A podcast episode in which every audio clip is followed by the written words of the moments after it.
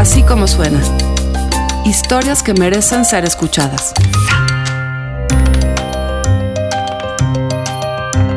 Jefes de Jefes, por Diego Enrique Osorno. Narrado por Diego Luna. 1. El juicio a Joaquín Guzmán Loera en Nueva York resultó a veces tan revelador como una comisión de la verdad, otras poco verosímil como un talk show latinoamericano.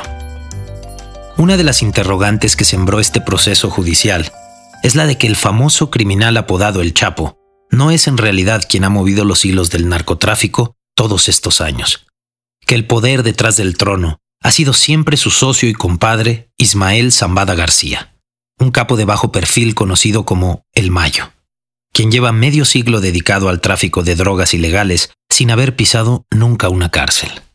¿Por qué un hombre de más de 70 años de edad, nacido en Sinaloa, fue señalado una y otra vez por la defensa del Chapo como el auténtico jefe de jefes de la mafia?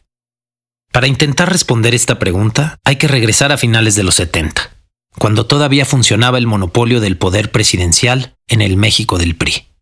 En el siglo pasado, un solo partido gobernaba el país, como una gran familia que invocaba la revolución de Pancho Villa y de Emiliano Zapata para imponer cada 6 años al presidente en turno. Por ese entonces, al mundo del narco también lo dominaba una sola organización: el Cartel de Sinaloa. Es verdad que antes hubo traficantes famosos como Rodolfo Valdés el Gitano y Pedro Avilés, León de la Sierra, pero fue Miguel Ángel Félix Gallardo, el jefe de jefes, el primer líder que administró como una empresa esta actividad ilegal. Fue Félix Gallardo quien dejó atrás la idea de que quienes dirigían el negocio en el noroeste mexicano eran miembros de una plutocracia regional caricaturizada en el imaginario popular por sus botas y sombrero vaqueros. Todo iba más o menos bien para el primer capo del Cartel de Sinaloa, hasta que el asesinato del agente de la DEA, Enrique Camarena, se volvió un arma de presión para que el gobierno de Estados Unidos reforzara su cruzada contra las drogas y, de paso, la que sostenía contra el régimen de partido único que prevalecía en México. Así fue como acabaron siendo detenidos los principales operadores de Félix Gallardo, Rafael Caro Quintero y Ernesto Fonseca, convertidos después en los chivos expiatorios que ameritaba el crimen del agente estadounidense apodado Kiki, en el cual no se ha precisado la participación que tuvo otra agencia americana que por esos años operaba de manera intensa en territorio mexicano: la CIA. Debido a la misma presión, en 1989, Félix Gallardo también fue detenido. Con ello, concluía el modelo de cartel único con el que inició la industria del narcotráfico en el país. Tras la captura de Félix Gallardo, el gobierno mexicano divulgó la idea de que el capo, nacido en Culiacán, ya en prisión había organizado una reunión con sus principales allegados, puros traficantes sinaloenses, a fin de asignarles a cada uno el lugar del país en el que trabajarían de ese momento en adelante. Según la versión esparcida, el histórico reparto habría sido a grandes rasgos el siguiente: Tecate, Baja California, Joaquín Guzmán Loera El Chapo; Tijuana, Baja California, Familia Arellano Félix; San Luis Río Colorado, Sonora, Luis Héctor Palma, El Güero; Ciudad Juárez, Familia Carrillo Fuentes; Nogales y Hermosillo, Sonora, Emilio Quintero Payán; Sinaloa, Ismael Zambada García, El Mayo. Durante años, esta fue considerada la génesis a partir de la cual el Cartel de Sinaloa se dividió en células, organizadas en diferentes lugares llamados plazas, según la jerga del narco. Sin embargo, cuando entrevisté al propio Félix Gallardo para mi libro El Cartel de Sinaloa, una historia del uso político del narco, el capo me dijo que tal cosa sí había sucedido, pero que quien había convocado a la reunión y había asignado los lugares de trabajo habría sido Guillermo González Calderoni, jefe de la policía antinarcóticos al inicio del gobierno del presidente Carlos Salinas de Gortari.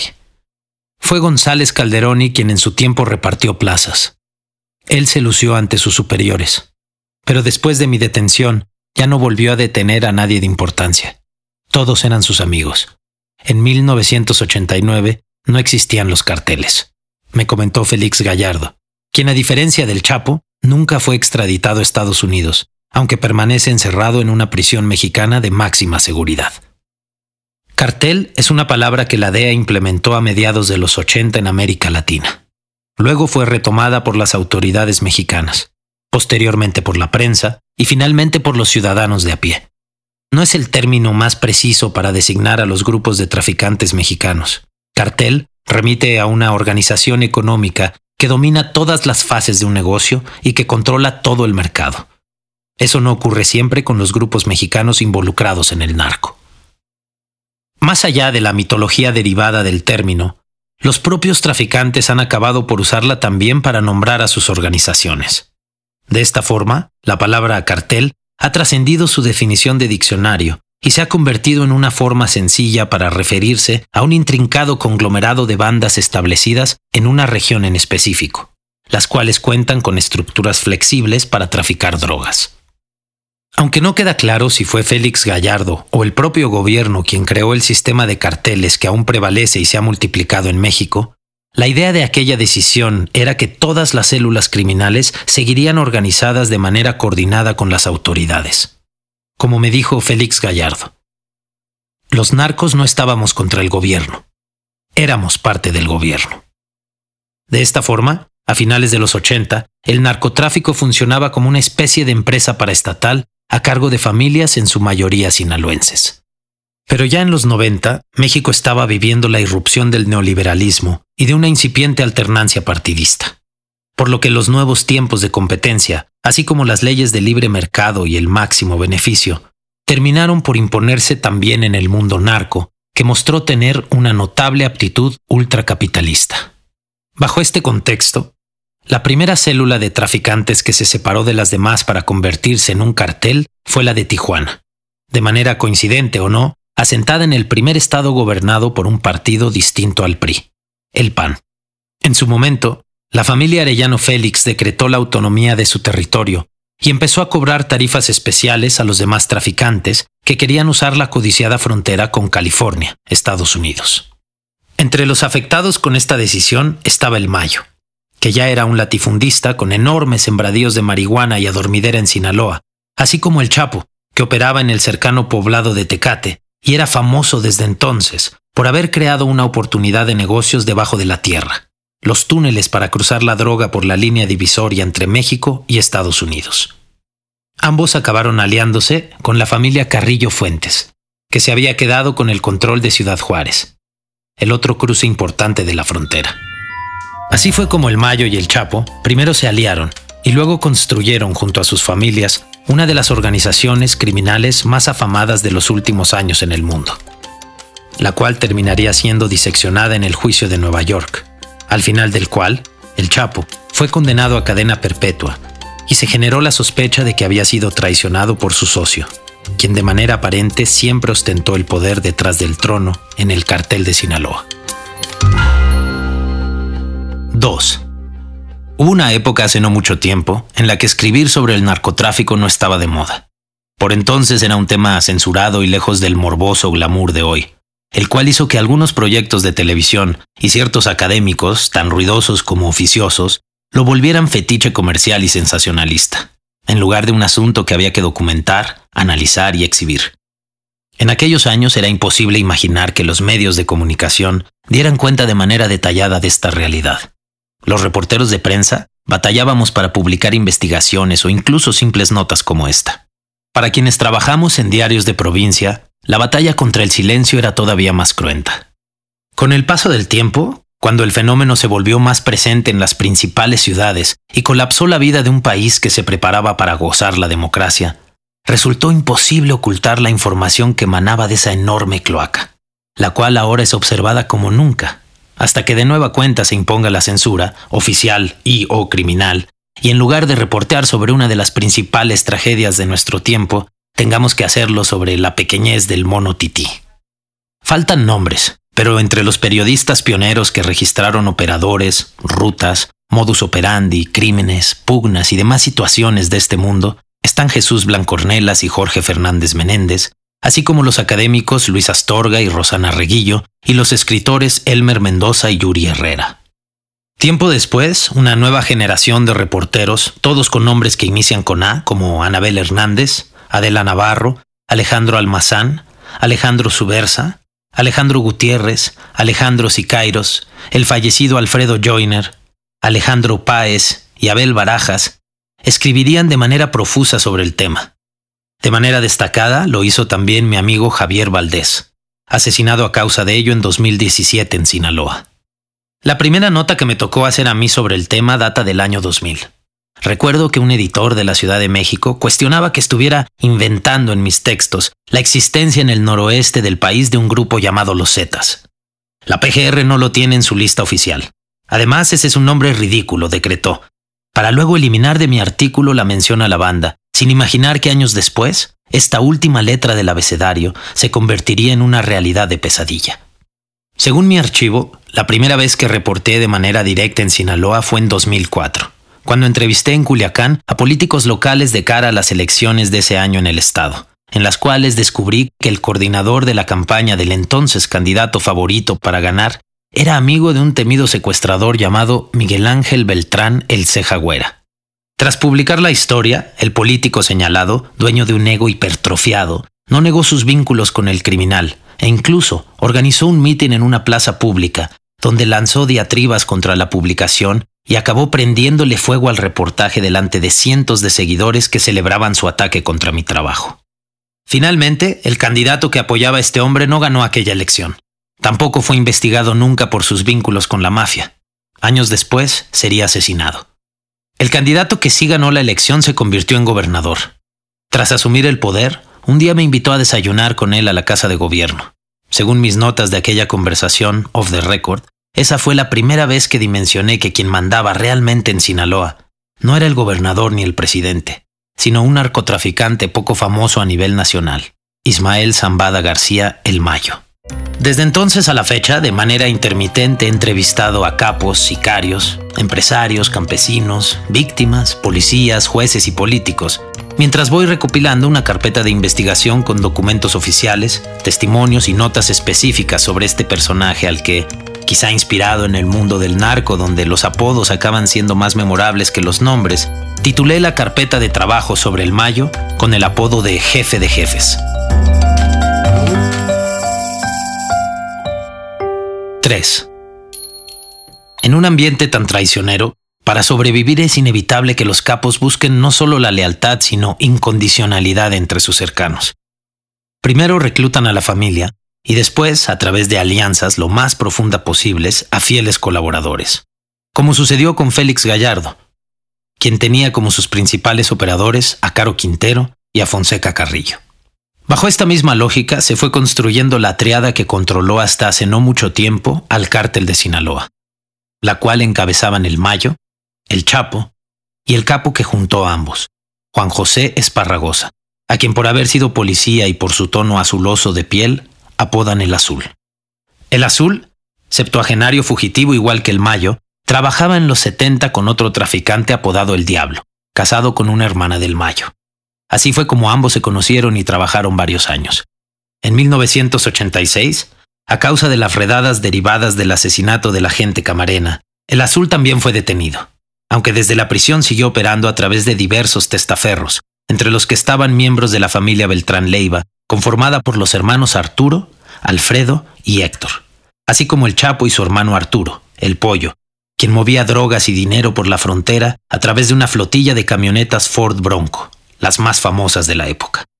Cuando la familia Arellano Félix se independizó de los narcotraficantes del resto del país, inició una guerra en Tijuana. El Azul concertó desde la prisión la alianza entre el Mayo y el Chapo, aunque la figura que lideraba en ese momento al grupo era Amado Carrillo Fuentes, un antiguo piloto de la policía, también nacido en Sinaloa, apodado el Señor de los Cielos, quien mantenía el control de Ciudad Juárez y a quien el Mayo conocía desde que eran jóvenes. A la par de este punto de quiebre del mundo criminal, México firmó el Tratado de Libre Comercio con Estados Unidos y Canadá.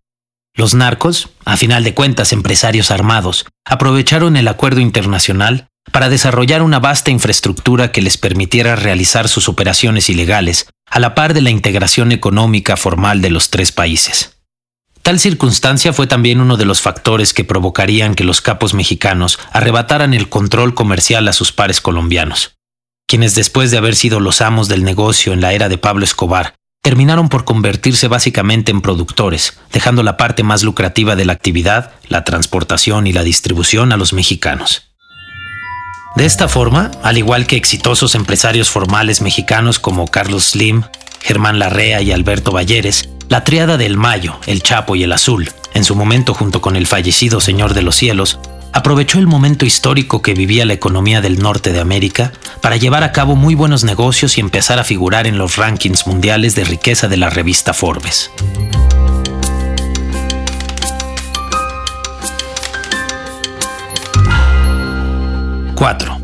Aunque el narcotráfico es algo peligroso además de ilegal, en Sinaloa resulta ser popular y común desde mediados del siglo pasado, al grado de que existe un santo consagrado a dicha actividad, Jesús Malverde, bandido del cual no existen fotografías ni registros gráficos, pero cuya representación fue inventada en los 70, tomando como modelo la figura de la histórica estrella del cine mexicano, Pedro Infante, según me contó alguna vez el exgobernador sinaloense Juan Millán.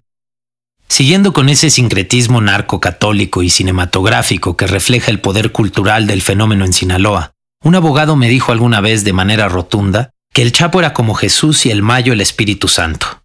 Al que todos veían trabajando era el Chapo, pero el que le daba la fuerza era el Mayo aunque nadie lo viera. ¿Y quién es Dios?, pregunté, siguiendo su desorbitado juego. ¿Dios? Pues Dios es el gobierno gringo, ¿quién más? Por ahora no hay ningún corrido norteño que se refiera a el Mayo como Espíritu Santo, pero en otros sí es llamado el del sombrero, el M grande, el padrino o el quinto mes. A sus 72 años, este hombre moreno de 1,80 de estatura presumió tener 6 mujeres al periodista Julio Scherer en una legendaria entrevista publicada en la revista Proceso. La información oficial indica que por lo menos tiene 10 hijos procreados con 4 parejas distintas. Rosario Niebla, Margarita Imperial, Leticia Ortiz y Norma Sicairos, así como 15 nietos y un par de bisnietos.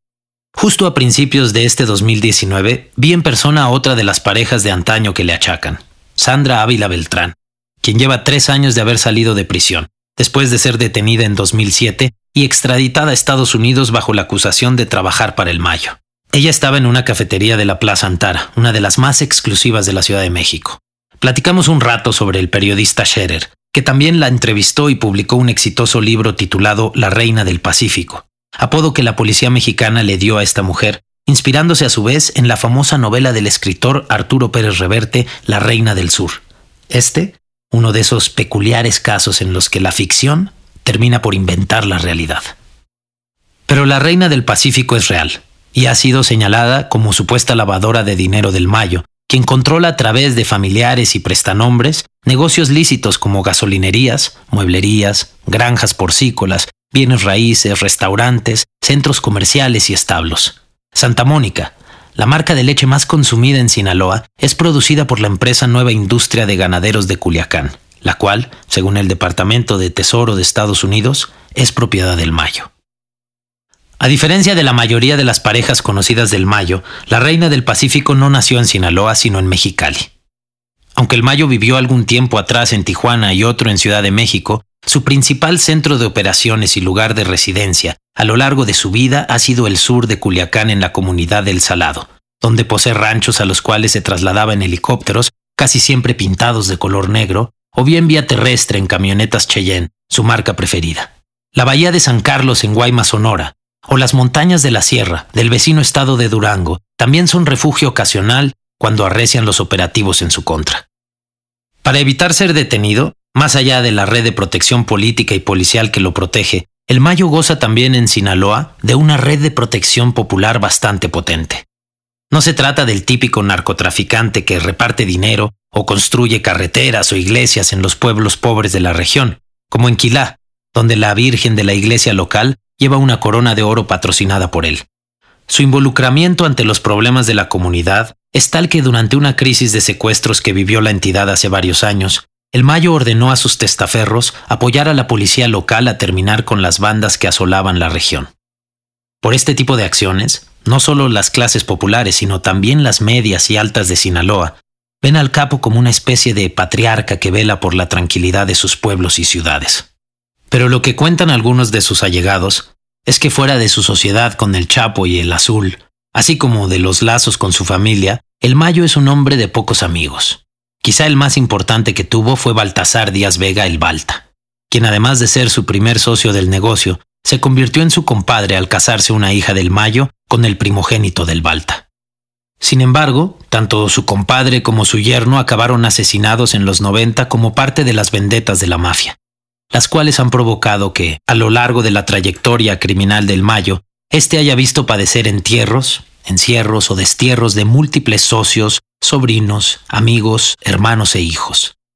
En cambio, el Mayo, libre hasta el día de hoy, es poseedor de un poder especial, ya que si del Chapo ha sorprendido su poder para fugarse 2 veces de prisiones de máxima seguridad, ¿qué debería pensarse sobre el poder acumulado por el Mayo para no haber pisado nunca la cárcel y seguir activo y con vida siendo ya un bisabuelo? Pregunté lo anterior al abogado que conoce bien los entretelones de ese mundo. Sí, es muy espectacular, contestó, que el Chapo se haya fugado de 2 cárceles de máxima seguridad. Pero ¿quién le ayudó a que pudiera hacerlo? Fue el Mayo. La hazaña de verdad no está en quien se escapa de una prisión, sino en quien es capaz de sacarte de la prisión. A diferencia del Chapo, que desde principios de los 90 ya estaba fichado, el Mayo empezó a ser buscado por las autoridades mucho tiempo después. Según registros oficiales, ocurrió hasta 1998, durante el llamado maxiproceso iniciado en el estado de Quintana Roo, que culminó con la detención del primer gobernador mexicano acusado de narcotráfico, Mario Villanueva, quien de acuerdo a la investigación oficial hecha en el gobierno del presidente Ernesto Zedillo, junto a otros políticos y policías, habían convertido Cancún y la Riviera Maya en un paraíso por igual para los narcos que para los turistas. Decenas de cargamentos de cocaína provenientes de Colombia desembarcaban ahí cada mes, a tal grado que hasta Pablo Escobar tenía una casa de descanso en la zona. Otro de los beneficiarios de esta zona comercial especial era precisamente el Mayo. Pero la acusación pasó desapercibida en buena medida. Sería hasta el inicio de este nuevo siglo, cuando el capo finalmente cobraría algo de notoriedad. Su perfil empezaría a ser de mayor interés para la DEA, que llegó a colocar anuncios panorámicos con la fotografía del Mayo en carreteras de Arizona, donde tras haberse hecho una cirugía plástica en el rostro, el capo solía pasearse de vez en cuando. A la par de esto, la industria musical generó corridos en su honor, en los que se le atribuían expresiones como estas. Paso a paso subí la escalera. Muchos años tengo en el poder. Aquellos que han querido tumbarme, de aquí arriba los miro caer. La vanidad es el peor enemigo de este trabajo. Todo lo que vale la pena nunca será sencillo y tampoco imposible.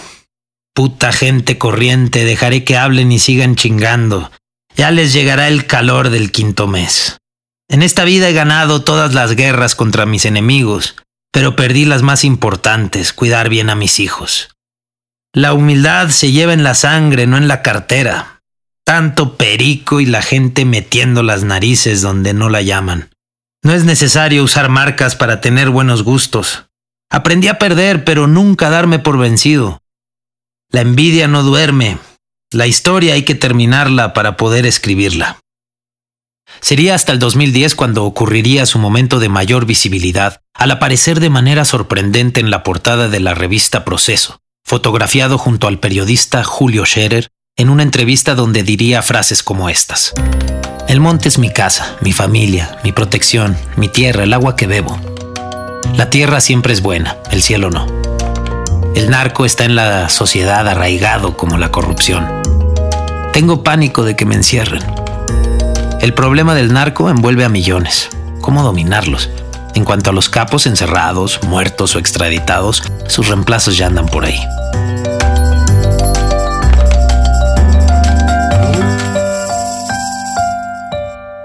V. La locomotora salió de Sufragio, Sinaloa, pasó por Empalme, Sonora, y a 7 kilómetros de ahí, cuando enfilaba hacia Arizona, algo sucedió con las válvulas de vapor, por lo que el monstruo tuvo que detenerse. Nada es casualidad en la vida. Sobre todo en la de los trenes. Unos policías estaban a la espera. Los vagones del convoy iban repletos de migrantes y de marihuana propiedad del Mayo. Los 3 maquinistas fueron arrestados y llevados a Hermosillo, donde luego fueron condenados a 10 años de prisión. En el juicio, los maquinistas aseguraron no saber cómo es que viajaban con 2 vagones cargados de más de 1 tonelada de hierba. La habitual omertad del cartel de Sinaloa se activaba. Empalme es un pueblo desértico a medio camino de Sufragio y Hermosillo. Ahí divergen las vías ferroviarias hacia las ciudades fronterizas de Mexicali y Nogales. A menudo, los despachadores avisan a los operadores del cártel sobre las rutas y dónde y cuándo deben detener los trenes para guardar la marihuana que después cruza la frontera de México con Estados Unidos. No es la única forma de pasar la droga. Con más de 50 años en el negocio, El Mayo logró desarrollar una variada infraestructura para transportar su mercancía por aire, mar, tierra y hasta por debajo de la tierra. La forma más común de burlar la seguridad de las aduanas estadounidenses es a través de vehículos de carga que llevan droga escondida en compartimentos secretos o en productos legales como latas de chile, manteca y chile marca La Comadre. Pero otra forma que no ha dejado de emplearse es aquella con la que el Chapo sorprendió a sus colegas en sus inicios y que se volvió famosa durante su segunda fuga de una cárcel de máxima seguridad en México. La de túneles construidos para atravesar de manera subterránea el muro divisorio hasta el lado americano. Estas obras son iniciadas del lado mexicano, por lo regular en casas o ranchos de apariencia normal, aunque algunas veces son usados sitios más extravagantes. Por ejemplo, una capilla de un cementerio fronterizo era la puerta de entrada para introducir la droga de manera subterránea a Estados Unidos. Marihuana, metanfetaminas y heroína, las drogas que la organización produce en Sinaloa, Durango y Chihuahua, zona llamada Triángulo Dorado, suelen moverse vía terrestre, pero la cocaína importada de Colombia requiere de una logística especial que la debe hacer pasar por Centroamérica, llegar a la frontera sur de México y de ahí recorrer vía aérea o terrestre todo el país hasta Sinaloa o Sonora, donde es embodegada a la espera del momento oportuno para ser cruzada a Estados Unidos a través de Sonoita, Agua Prieta, Nogales, San Luis Río Colorado o el desierto de Altar, donde los migrantes son empleados como cargadores, mulas les llaman, de sacos de hasta 20 kilogramos de marihuana cada uno. Ya en Arizona, la mercancía es almacenada en casas especiales de Tucson o Phoenix, propiedad de ciudadanos estadounidenses que aparentan llevar una vida normal. Luego es trasladada hasta Chicago o Nueva York, los principales destinos de la mercancía de la organización, aunque también hay envíos ocasionales a Los Ángeles, un mercado dominado por la familia Arellano Félix, que cuenta históricamente con los contactos en las corporaciones policiales locales de California. Al llegar al destino final estadounidense, la mercancía es llevada a bodegas especiales, donde se usan autos con compartimientos secretos para ocultarla. Luego, dichos autos son dejados en estacionamientos de centros comerciales con las llaves escondidas para que los compradores los recojan y se lleven la droga. En ocasiones, los autos son devueltos al día siguiente en el mismo lugar y en los compartimientos donde había droga ahora van los dólares del pago, por lo que inicia, pero de regreso a México y con dinero en efectivo en lugar de drogas, la misma logística de transportación. En el juicio de Nueva York, el primogénito del Mayo, Vicente Zambada Niebla, el Vicentillo, explicó que una inversión de $9 millones para transportar 15 toneladas de cocaína de Colombia a Estados Unidos podía generar una ganancia neta de $39 millones si era entregada en Los Ángeles, 48 en Chicago y 78 en Nueva York. Dicha cocaína de Colombia llega a México de diversas formas. Puede ser enviada también vía marítima. Otra historia revelada en el juicio de Nueva York, que bien pudo haber sido la versión psicodélica de un cuento de Gabriel García Márquez, fue la de un capitán de navío que mientras dirigía su embarcación, probó el producto que transportaba y acabó por hundir en aguas mexicanas su nave con todo y cargamento, por lo que tuvieron que pasar varios meses para que un equipo especial de buzos enviado por el cartel pudiera hallar la cocaína en el fondo del mar, la cual, como estaba impermeabilizada, se pudo recuperar solo agregándole compuestos químicos antes de seguir su camino de nuevo hacia las narices de sus consumidores finales en Estados Unidos. El proveedor de dicho cargamento era Juan Carlos Ramírez Abadía, Chupeta, capo colombiano del cartel del norte del Valle, quien relató también que al principio el acuerdo con el cartel de Sinaloa era que el 60% de las ganancias de cada cargamento serían para él y el resto para sus socios mexicanos. También relató que, en sus mejores momentos, aeronaves procedentes de Colombia aterrizaban cargadas de cocaína como si nada en Los Mochis, Sinaloa, donde eran recibidas por policías federales que las trasladaban hasta la frontera. Una logística menos compleja es la usada para la adquisición de las armas y municiones de la organización, las cuales son adquiridas en su mayoría en los estados de Arizona y Texas, donde los controles son menos estrictos que en otros lugares. Aunque el cartel ha sido capaz de adquirir armamento de sectores corruptos de las Fuerzas Armadas de México, El Salvador, Ecuador y Colombia, La industria estadounidense es la mayor proveedora del arsenal de la organización. Incluso, en algunas ocasiones, ha sido el propio gobierno americano el que ha dado las armas a los narcotraficantes mexicanos, como sucedió con la fallida operación encubierta Rápido y Furioso, realizada por la Oficina de Alcohol, Tabaco, Armas de Fuego y Explosivos, que proveyó a los carteles de 2,000 pistolas calibre 5.7, 9 milímetros y rifles AK-47, AR-15, Barrett 50, que terminaron siendo usadas para cometer diversas atrocidades en el país. Todas las operaciones de tráfico de drogas, dinero y armas eran dirigidas por una primera línea de poder del cartel de Sinaloa en la que figuraban principalmente el Mayo, el Chapo y el Azul, mientras que en la segunda lo hacían los hermanos, hijos y otros familiares de los capos. En el caso del Mayo, su hermano Vicente participaba en las operaciones del sur del país desde Cancún, su hermano Jesús, apodado El Rey, en el centro, desde la Ciudad de México y el estado de Hidalgo, y el propio Mayo en el norte desde Sinaloa. Mientras tanto, su hijo Vicentillo se encargaba de las operaciones internacionales. El Mayo tenía también delegados especiales en algunos estados clave. En Baja California estaba Manuel Garibay Espinosa, el Meño. En Chihuahua, Germán Magaña Pasos, el Paisa. En Nueva York, Ismael Hugo Rodríguez, el Cholo. En Guerrero, Rogaciano Alba. Y en Centroamérica, los hermanos Gastelum Serrano. De la siembra de marihuana y heroína en el Triángulo Dorado se encargaba la familia Cabrera Sarabia. Y de las operaciones financieras, Margarita Cázares, la emperatriz. Para el manejo general del negocio, el Mayo contaba con José Lamberto Verdugo Calderón, quien supervisaba los envíos de droga a Estados Unidos y recibía los pagos en efectivo por ella. Parte de ese dinero era guardado en casas especiales de Culiacán para luego ser lavado o usado por operadores como Dimas Díaz Ramos, quien se encargaba de pagar los sueldos de los principales colaboradores de la organización, así como de hacer las compras necesarias para la logística de transportación y de seguridad, como celulares encriptados, softwares espías y redes de radiocomunicación. Por varios años, el brazo derecho del Mayo fue Javier Torres Félix. Este hombre, apodado el JT, provenía de un grupo de guardias rurales y se encargaba también de la seguridad del capo y de su familia, así como de ir en su representación a diversas negociaciones. Para cumplir su labor, el JT contaba con un pequeño batallón de más de 50 personas armadas, así como de una red de infiltrados en diversas dependencias federales que le daban reportes regulares sobre los movimientos del ejército y la policía del ámbito federal. Su hermano Manuel, el Ondeado, también colaboraba en la faena. No sobra decir que todas las corporaciones policiales de Sinaloa ya estaban bajo sus órdenes. Otros pistoleros importantes del Mayo eran los antiguos policías Gonzalo Araujo Payán, el Chalo, y Gonzalo Insuna, el Macho Prieto, quienes a su vez solían reclutar soldados de la Tercera Región Militar del Ejército con sede en Mazatlán para reforzar la seguridad de la organización, sobre todo durante las diversas guerras enfrentadas contra otros carteles.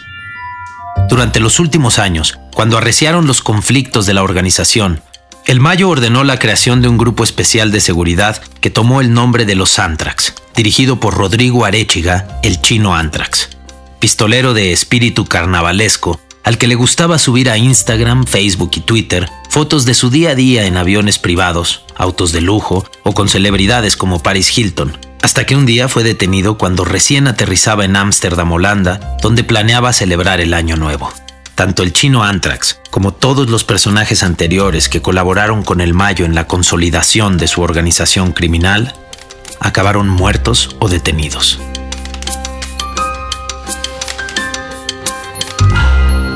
En el año de 1994, México vivió la entrada en vigor del Tratado de Libre Comercio, la insurrección del Ejército Zapatista de Liberación Nacional en Chiapas, el asesinato de un candidato a la presidencia y el de un líder nacional del PRI, así como también la peor crisis económica en su historia. Por si fuera poco, se reactivó a las orillas de la capital del país el volcán Popocatépetl. Ese año también estuvo a punto de morir el Mayo. Un coche bomba estalló en el Hotel Camino Real de Guadalajara, muy cerca de donde se encontraba el capo. El artefacto había sido colocado por emisarios de la familia Arellano Félix, quienes antes habían hecho estallar otros 2 autos más llenos de explosivos en Culiacán. La disputa de la familia Arellano Félix con el cartel de Sinaloa fue la primera guerra del narco que se vivió en México a escala nacional. 2 años antes del coche bomba de Guadalajara, el Chapo y el Mayo habían enviado a un comando a la discoteca Cristín de Puerto Vallarta, con el fin de matar a Benjamín Arellano Félix, líder del cartel de Tijuana. Sin embargo, el ataque fracasó y acabó en una masacre. En respuesta, un año después, el Chapo sería atacado en el aeropuerto de Guadalajara, pero los pistoleros enviados por la familia Arellano Félix confundieron al capo con un importante jerarca religioso, el cardenal Juan Jesús Posadas Ocampo, quien acabó muerto, mientras que el Chapo, que estaba en otro vehículo, resultó ileso. La muerte del cardenal desató una crisis política e incluso diplomática para el gobierno con el Vaticano. Esto provocó una cacería en contra del Chapo, quien se refugió en Guatemala, donde finalmente fue detenido y luego entregado a las autoridades mexicanas, las cuales presumieron su encierro y siguieron administrando la crisis política con la Santa Sede. La disputa con la familia Arellano Félix se mantuvo durante años y continúa hasta el día de hoy, aunque con menos intensidad. Fue la muerte de Ramón Arellano Félix en 2002, en Mazatlán, la que significó el triunfo del cartel de Sinaloa. En aquella ocasión, el mafioso de Tijuana acudió al carnaval de la ciudad con el fin de asesinar al Mayo, pero este fue advertido por policías locales, quienes finalmente mataron al más joven de los hermanos Arellano Félix. Meses después, el primogénito Benjamín sería detenido para luego ser extraditado a Estados Unidos, quedando en la actualidad al frente de la organización su hermana Enedina. Esos años fueron remembrados en un juicio en Estados Unidos por Serafín, otro de los hijos del Mayo, quien dijo que cuando cumplió 2 años de edad, explotó una bomba fuera del lugar donde se celebraba su fiesta. Vivía en una jaula de oro con lujos inútiles. Desde 1992 hasta el 2000, los días fueron difíciles y sangrientos, en los que hubo una guerra estúpida y sin sentido donde muchas familias fueron destruidas. No mucho tiempo después de aminorar la guerra de la familia Arellano Félix con el Chapo y el Mayo, comenzó otra con la familia Carrillo Fuentes, la misma que durante los 90 había sido su aliada. El 11 de septiembre de 2004, más de 500 balas fueron disparadas en el estacionamiento de un cine de Culiacán. Varias atravesaron los cuerpos de un cuidacoches, 5 sicarios, así como de Rodolfo Carrillo Fuentes y Giovanna Quevedo, su novia de 18 años. Rodolfo era el hermano menor del ya fallecido Señor de los Cielos. Le decían Niño de Oro. Su asesinato había sido decretado un par de meses antes, en una reunión en Monterrey encabezada por el Mayo y el Chapo. La razón de la sentencia de muerte era que el Niño de Oro había asesinado a su vez a diversos socios y cómplices del Chapo y el Mayo, que eran piezas clave para la introducción de cocaína a Estados Unidos. En represalia, la familia Carrillo Fuentes ordenó semanas después el asesinato de Arturo, el Pollo, hermano del Chapo que se encontraba preso en el penal de Almoloya. De esta forma, se recrudecieron los enfrentamientos en Culiacán, y como tanto un bando como el otro tenían bajo su servicio unidades de policías, militares y de políticos locales, no quedaba clara la forma en la que acabarían las escaramuzas. Tan riesgosa era la situación que Vicentillo salió de la ciudad, ya que un sicario detenido por sus hombres confesó haber sido contratado para secuestrar a la esposa del hijo del Mayo, cortarle la cabeza y enviársela en una caja a la familia. Un tipo de venganza que ya había sucedido en otras ocasiones en el inmisericorde mundo narco. La guerra siguió los siguientes años y en 2008 el cartel de Sinaloa lanzaría una ofensiva en Ciudad Juárez con el fin de arrebatarle el control del lugar a la familia Carrillo Fuentes, cosa que no logró del todo y que provocó una larga lista de enfrentamientos con un grupo especial creado por el cartel chihuahuense llamado La Línea. Aunado esto a una ocupación militar, la disputa acabó con más de 1.500 homicidios y el colapso de la vida civil de los habitantes de esta ciudad fronteriza con El Paso, Texas. Casi a la par de este ataque, el Mayo y el Chapo sostuvieron una tercera guerra, ahora contra la familia Beltrán Leyva, que desde los 80 había trabajado con ellos. Esta se desató tras la detención de Alfredo, el Mochomo, a quien sus hermanos Arturo y Héctor quisieron rescatar mediante un operativo, pero los jefes del cartel de Sinaloa se opusieron. Después, la familia Beltrán Leyva los acusó de haber entregado a su hermano a las autoridades a cambio de que el gobierno apoyara el ataque que estaban haciendo contra la familia Carrillo Fuentes en Ciudad Juárez. La tensión del Mayo y el Chapo con la familia Beltrán Leyva fue creciendo hasta que estos últimos terminaron por aliarse con la familia Carrillo Fuentes, y entre ambas organizaciones ordenaron el asesinato de un joven de 22 años de edad llamado Edgar Guzmán, hijo del Chapo, el cual ocurrió en las vísperas del Día de las Madres, en el estacionamiento de un centro comercial. Los periódicos de Sinaloa no se animaron a dar la noticia al día siguiente, a pesar de que tenían muy bien registrado el suceso. El asesinato era un parteaguas en la historia local. El vehículo donde viajaba el hijo del capo recibió más de 300 tiros en forma de abanico, a 10 metros de distancia. Un local comercial arropó buena parte de los disparos y del bazucazo que el comando lanzó al final. Durante el funeral de su hijo, el Chapo envió más de 50,000 rosas para cubrir su ataúd. Unos meses después, a finales de 2008, una fiesta era celebrada en una mansión ubicada en las orillas de la Ciudad de México, cuando llegaron decenas de agentes de la Policía Federal con el fin de detener a Harold Poveda el Conejo, el principal intermediario que tenía la familia Beltrán Leyva para la compra de cocaína en Colombia. El operativo no logró la captura del narcotraficante de origen colombiano, pero los agentes a cargo decidieron aprovechar la alberca, la sala de cine, los jacuzzis y el amplio jardín de la mansión para gozarlos también ellos, torturando a algunos de los participantes y violando a varias de las mujeres que estaban ahí, además de robar dinero, joyas y hasta algunas de las mascotas de la casa. La información y decisión de realizar esta acción oficial no había surgido de una oficina gubernamental, sino del cuartel del Mayo y el Chapo, quienes habían incrementado los pagos a corporaciones federales con el fin de ganar la guerra que libraban en contra de la familia Beltrán Leyva, la cual había dejado Sinaloa para operar desde la Ciudad de México y el vecino estado de Morelos. Jesús, hermano del Mayo, apodado El Rey, era el encargado de coordinar las acciones con un presupuesto mensual de $200,000 solo para sobornos de autoridades. Pero de manera sorpresiva, una semana después del operativo en la mansión del Conejo, El Rey sería detenido por agentes de la PGR, que en lugar de estar en su nómina, estaban en la de la familia Beltrán Leyva. Si bien en el juicio de Nueva York se aseguró que el cartel de Sinaloa tenía un acuerdo con el entonces secretario de Seguridad Pública, Genaro García Luna, algo denunciado antes por la periodista Anabel Hernández y negado hasta la fecha por el exfuncionario, lo que no se explicó es que también algunos mandos de la PGR, la otra instancia que combate al narco en el país, tenían más bien un acuerdo con la familia Beltrán Leyva, de tal forma que cada cartel tenía una parte del gobierno trabajando a su servicio. La cooptación de las autoridades de Sinaloa por parte de la Organización del Mayo se ha dado como un hecho de facto durante varios años, pero sus vínculos con autoridades a nivel nacional no se empezaron a documentar tanto como sucedió durante su guerra contra la familia Beltrán Leyva. Dirigidas al entonces presidente Felipe Calderón, quien siempre ha respaldado a su subordinado García Luna, durante esos días eran colocadas de manera pública mantas de la familia Beltrán Leyva con mensajes como este. Con todo respeto a su investidura, señor presidente, le pedimos que abra los ojos y se dé cuenta de la clase de personas que tiene la Policía Federal. Nosotros sabemos que usted no tiene conocimiento de los arreglos que tiene Genaro García Luna desde el sexenio de Fox con el cartel de Sinaloa que protege al Mayo Zambada, a los Valencia, Nacho Coronel y Chapo Guzmán.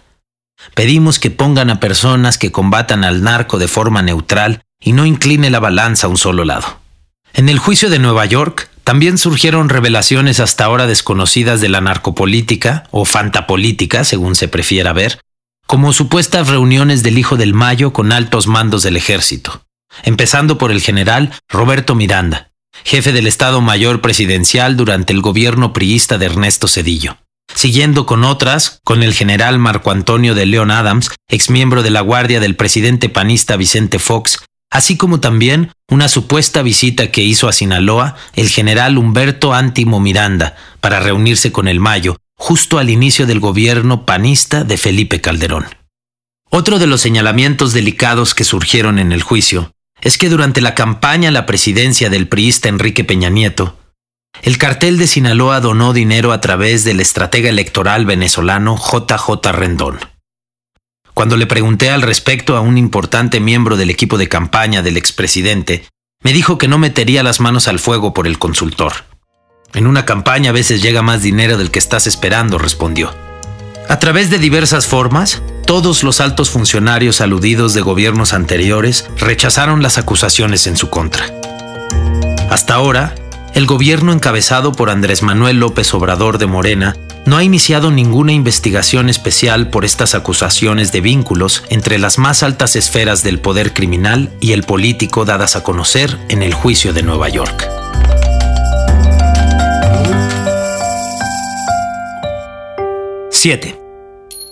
Cuando parecía que la vieja guerra contra la familia Arellano Félix ya estaba superada, en noviembre de 2010, el Mayo recibió la noticia de que su hermana Águeda, así como su sobrina Isabel y la pequeña hija de esta, habían sido secuestradas por miembros de la organización rival al poco tiempo de haber llegado al Aeropuerto Internacional de Tijuana. No mucho tiempo después, un equipo especial del ejército liberó a las familiares del Mayo de la casa donde se encontraban. La noticia casi pasó desapercibida hasta que aparecieron a posteriori una serie de mantas en diversos lugares de Culiacán. Una de ellas decía: Chapo y Mayo, para que vean que no somos tan corrientes como tu propia sobrina te lo dijo. Las dejamos vivas porque no quisimos matarlas en la fiesta. No tengan miedo y manden a pelear a su gente para ver cómo nos toca. Si mandan gobierno, también les hacemos frente. Los miembros de la familia Arellano que colocaron las mantas decidieron que quien firmara los mensajes fuera un viejo conocido del cártel de Sinaloa. Atentamente, Ramón Arellano desde el infierno, decía el texto en alusión al viejo rival del Mayo, asesinado tiempo atrás durante el carnaval de Mazatlán. Todas estas disputas entre carteles provocaron que miles de padres y madres perdieran a sus hijos durante los últimos años. La nebulosa de violencia llamada de manera oficial Guerra del Narco por el expresidente Felipe Calderón produjo en una década más de 200,000 personas asesinadas, 35,000 desaparecidas y otras 35,000 desplazadas de manera forzada, por lo que en este primer cuarto del siglo XXI, la democracia de México ha registrado más dolor y destrucción que cualquier típica dictadura latinoamericana del siglo pasado. A pesar de ser uno de los responsables parciales de esta situación, el Mayo no ha salido ileso. Por lo menos 20 de sus familiares directos han sido asesinados, detenidos, fichados o secuestrados. La lista comienza con el único varón de los 5 hijos que tuvo con su primera esposa, Rosario Niebla. Vicentillo fue detenido y extraditado a Estados Unidos, al igual que Ismael Zambada Imperial, Mayito Gordo, el hijo que tuvo con Margarita Imperial. Lo mismo ocurría hasta hace poco con Serafín Zambada Ortiz, hijo que tuvo con Leticia Ortiz, aunque a finales del 2018 fue puesto en libertad. Sus otros hijos, como Ismael Zambada Sicairos, Mallito Flaco, enfrentan órdenes de aprehensión, mientras que sus hijas, María Teresa, Miriam, Mónica y Modesta Zambada Niebla, están fichadas por diversas agencias de Estados Unidos. Además del secuestro de Águeda, un hermano del Mayo, Vicente, fue asesinado. El otro, Jesús, el rey, está preso en Estados Unidos, mientras que sus sobrinos Vicente y Jesús, hijos del rey, también están muertos. El primero a causa de un asesinato y el segundo se suicidó tras ser detenido y convertirse en testigo protegido del gobierno. Otro sobrino, Edgar, hijo de María Teresa, también fue asesinado. Quizá las desgracias personales que más desconcertaron al Mayo fueron las detenciones de su hijo Vicentillo y la de su hermano, el rey. Furioso durante una reunión con el Chapo en las montañas de Durango, el capo habría considerado la posibilidad de contratar a un soldado estadounidense para que realizara un atentado contra alguna institución en Estados Unidos. Pero finalmente esto no sucedió. Lo que sí se planteó en algún momento, según el testimonio del propio Vicentillo en el juicio de Nueva York, fue contratar a un grupo de militares mexicanos para asesinar al zar antidrogas, José Luis Santiago Vasconcelos, en represalia por la detención en Guadalajara del hijo del Chapo Iván Archibaldo, a quien el gobierno estuvo a punto de extraditar a Estados Unidos. Pero finalmente fue liberado por un juez, por lo que el plan de matar a Vasconcelos fue cancelado. Aunque meses después, Vasconcelos murió en un increíble accidente aéreo ocurrido luego de que una aeronave gubernamental que lo transportaba a él y al secretario de Gobernación, Juan Camilo Muriño, se estrellara en el transitado periférico de la Ciudad de México. Tras ser liberado, Iván Archibaldo se convirtió junto con su hermano Alfredo en un activo colaborador del cartel de Sinaloa. Con las detenciones de los hijos del Mayo, así como el escaso interés en el negocio de Cristian y Juan José, Hijos del Azul, Iván y Alfredo fueron aumentando su poder dentro de la organización hasta convertirse, tras la detención y extradición de su padre a Estados Unidos, en los nuevos líderes. No sin antes enfrentarse con Dámaso López Núñez, el licenciado, un antiguo colaborador del Chapo, que también buscó relevar a su antiguo jefe, pero que acabó en una cárcel de Estados Unidos, junto con su hijo de mismo nombre, apodado el Minilic. Durante esta disputa entre los hijos del Chapo y la familia López Núñez, el Mayo trató de mediar en vano, ya que la pugna se fue desbordando cada vez más hasta convertirse en una nueva guerra que volvió a estremecer el noroeste del país. Durante la misma, los reporteros que mejor estaban informando al respecto eran mis amigos Martín Durán, Cintia Valdés y Javier Valdés, quienes por ello resultaron amenazados. Al final, en el caso de Javier, su trabajo periodístico le costó la vida. Fue asesinado un mediodía. El mediodía más triste en la historia de Sinaloa. 8. ¿Cuándo empezó todo? ¿Por qué Sinaloa es la capital internacional del narcotráfico? La creencia de que durante el siglo pasado el gobierno de Estados Unidos alentó de manera formal la siembra de marihuana y adormidera en este lugar de México es tan fuerte que hasta la fecha los sinaloenses de a pie suelen dar esa explicación cuando se les hace la pregunta. No solo ellos. El fundador del cartel de Sinaloa, Félix Gallardo, aseguró lo mismo cuando lo entrevisté, y también lo han afirmado de manera pública desde secretarios de Estado, procuradores, jefes policiales hasta algunos agentes estadounidenses. Según esta versión, el gobierno de Roosevelt impulsó y financió entre los 30 y los 40 el cultivo de adormidera para producir la morfina, que atemperaba los dolores de los soldados estadounidenses heridos en combate. Mediante un acuerdo oficial con el gobierno de Manuel Ávila Camacho, eligieron la zona serrana de Sinaloa por sus condiciones favorables para el cultivo de adormidera.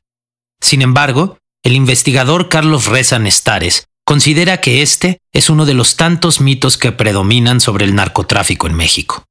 En sus análisis, Reza Nestares concluye que existen suficientes elementos para cuestionar la verosimilitud de esta historia creída por muchos en México. En primer lugar, debido a que no hay evidencia de que un territorio como el de Sinaloa dé origen a una mayor eficiencia en la producción de adormidera y opio que, por ejemplo, los más fértiles valles bajos del mismo estado. Otra de las razones, rebate el profesor de la Universidad Autónoma de Madrid, es que esta producción de drogas hubiera podido hacerse de manera legal en el amplio territorio estadounidense. En realidad, explica el analista, los archivos de la Segunda Guerra Mundial muestran un profundo descontento de los funcionarios estadounidenses con sus homólogos mexicanos por su incapacidad para controlar la producción y exportación de drogas. Lo que sí es evidente es que el gobierno de Estados Unidos ha usado por mucho tiempo su hegemonía para definir las políticas públicas de México en materia de combate al narcotráfico. Lo que no se sabe es el nivel de detalle. Por ello, es que cada vez más periodistas, académicos, políticos y conocedores del tema suelen afirmar que en las agencias estadounidenses están los auténticos jefes de un negocio tan intrincado y complejo que adquirirá otro cariz cuando concluya el régimen de prohibición de drogas actual. En las Cortes de Chicago, antes del juicio de Nueva York al Chapo, se inició un proceso judicial en contra de Vicentillo, el cual prometía mostrar más datos de ese mundo del narco en Estados Unidos, tan poco conocido, debido a que, entre otros factores, hay más periodistas estadounidenses reporteando historias del tema en México que en su propio país. Tras ser extraditado a Estados Unidos, a través de sus abogados, el hijo del Mayo amagó mediante documentos oficiales con revelar que el cartel de Sinaloa había trabajado en colaboración con la DEA, el FBI y el ICE, Agencia de Inmigración y Aduana de Estados Unidos. En específico, en uno de sus alegatos, mencionaba al director regional de la DEA para Sudamérica, al de México, así como a una serie de agentes asignados a la Embajada estadounidense en la Ciudad de México y los consulados de Hermosillo y Monterrey. Según la documentación del proceso que se hizo pública, el intermediario de estos acuerdos era un abogado llamado Humberto Loya Castro, quien operó el supuesto acuerdo entre el cartel de Sinaloa y el gobierno estadounidense desde 2004 hasta la detención de Vicentillo. El presunto convenio estribaba en que, a cambio de que las agencias policiales americanas no intervinieran en las operaciones del cartel de Sinaloa, ni tampoco procesaran a El Mayo y El Chapo, el grupo criminal proveería al gobierno de Estados Unidos de información sobre las demás organizaciones involucradas en el tráfico de drogas. Pero el juicio al Vicentillo, donde se ventilarían estos alegatos, se fue posponiendo a lo largo de 4 años, en medio de negociaciones que finalmente concluyeron con un acuerdo de cooperación entre la Fiscalía y el Hijo del Mayo. Vicentillo se declaraba culpable de cargos menores y aceptaba ser testigo colaborador en otros procesos como el del Chapo, a cambio de que se le redujera su estancia en prisión y de que su esposa e hijos fueran protegidos por el gobierno americano. Por ello, durante el juicio de Nueva York, cuando Vicentillo subió al estrado a declarar en contra de su padre y del Chapo, a quien se refirió como compadre, el abogado de este, como lo hizo a lo largo del proceso, reiteró que le parecía sorprendente que el Mayo siguiera libre, asegurando que esto sucedía porque había corrompido a todo el gobierno mexicano y porque su hijo tenía un acuerdo especial con el de Estados Unidos. ¿A qué se dedica tu papá?, preguntó en algún momento el abogado a Vicentillo. El primogénito de la familia Zambada no lo pensó mucho para responder. Mi padre es el líder del cartel de Sinaloa.